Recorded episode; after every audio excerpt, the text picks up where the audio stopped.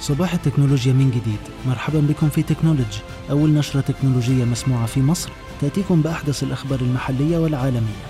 نتمنى لكم دوام الصحة ووافر السعادة. هذه النشرة تأتيكم برعاية إتيدا وأنغامي. إليكم عناوين النشرة. مصر تحتل المركز 89 عالميا خلال أغسطس الماضي في متوسط سرعة الإنترنت الثابت وال102 في سرعة ال mobile data. سوق المحمول في مصر يسجل 1.8 من عشرة مليار جنيه مبيعات خلال سبع شهور. وسامسونج تستحوذ على 34.6 من عشرة في المية طبقا لتقرير GfK.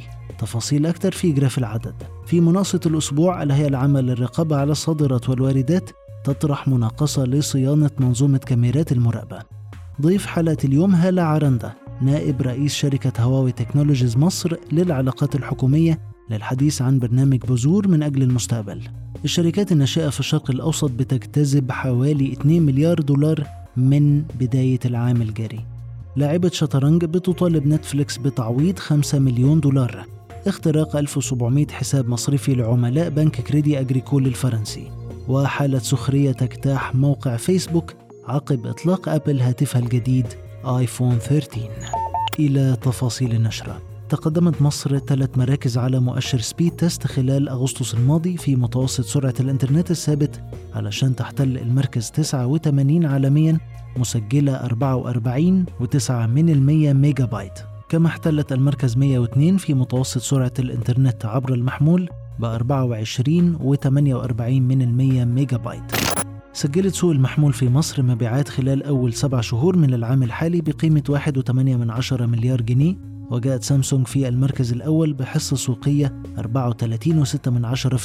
تلتها أوبو ب 24.5% وتراجعت هواوي للمركز السادس ب 3.5% طرحت الهيئة العامة للرقابة على الصادرات والواردات مناقصة لصيانة منظومة كاميرات المراقبة بها وببعض فروعها على أن يتم فض المظاريف الفنية للشركات المتقدمة يوم 11 أكتوبر المقبل. حصلت الشركات الناشئة في منطقة الشرق الأوسط على ما يقرب من 2 مليار دولار خلال الفترة من بداية العام الجاري وده بيعتبر رقم قياسي جديد حققته المنطقة. ضيف حلقة اليوم هالة عرندة نائب رئيس شركة هواوي تكنولوجيز مصر للعلاقات الحكومية للحديث عن برنامج بذور من أجل المستقبل.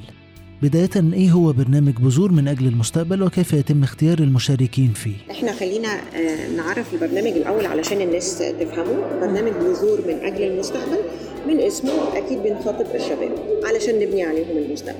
البرنامج ده مش هواوي مصر هي اللي عامله له لونشنج لا ده هواوي عالمية. وإحنا نجحنا من سبع سنين إنه يبقى عندنا شباب مصري بيدخل هذا البرنامج. لأنه برنامج عالمي فبيبقى في نفس الوقت اللي فيه شباب من مصر بيبقى فيه شباب من دول أخرى تتلقى نفس البرنامج ده تدريبيا الحاجات المهارات الشخصية زائد الحتة التقنية.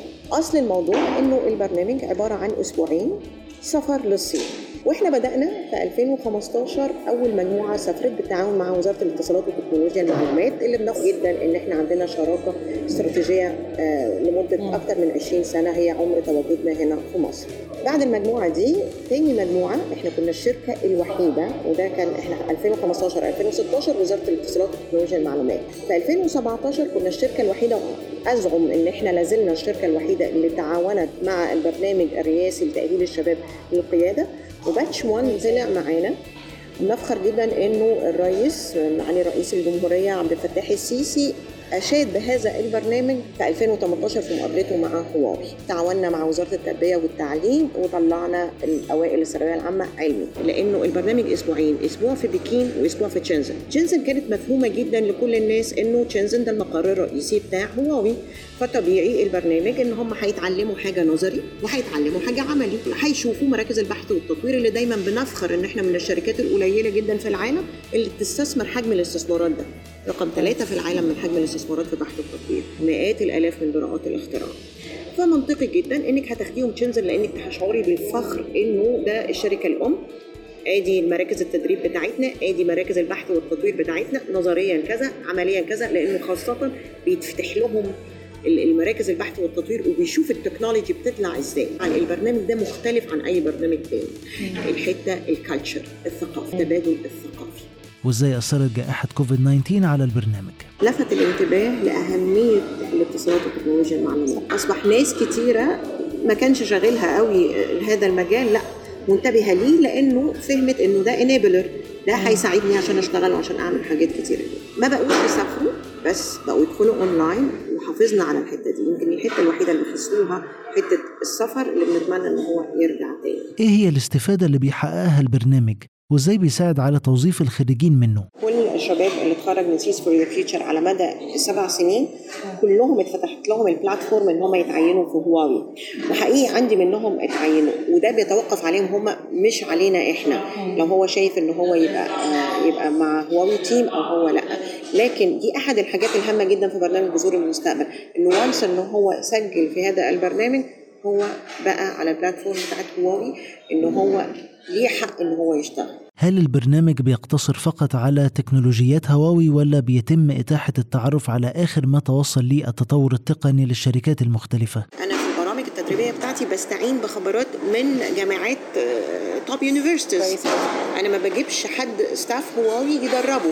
لا ده top universities فال technology أنا بسهلها له. أنا بقى رقم واحد في ال technology دي ولكن ما بنبقاش متحيزين أو ما بنبقاش اللي هو لا أنا علمتك هواوي وأنت هتطلع تشتغل حاجة تانية مش هتعرف. ونستأنف بقية أخبار النشرة وإلى نونا جابرينداشفيلي لاعبة الشطرنج الجورجية واللي رفعت دعوى قضائية طالبت خلالها شركة نتفليكس بتعويض 5 مليون دولار بسبب نشر معلومات كاذبة عنها في مسلسل The Queen's Gambit تمكن هاكر جزائري من اختراق حسابات 1700 عميل في بنك كريدي أجريكول الفرنسي من خلال الاستيلاء على بياناتهم المصرفية عبر تصميم موقع مشابه لواجهة البنك الأصلية ثم استدرج العملاء لملء أرقام حساباتهم وكلمات المرور الخاصة بهم.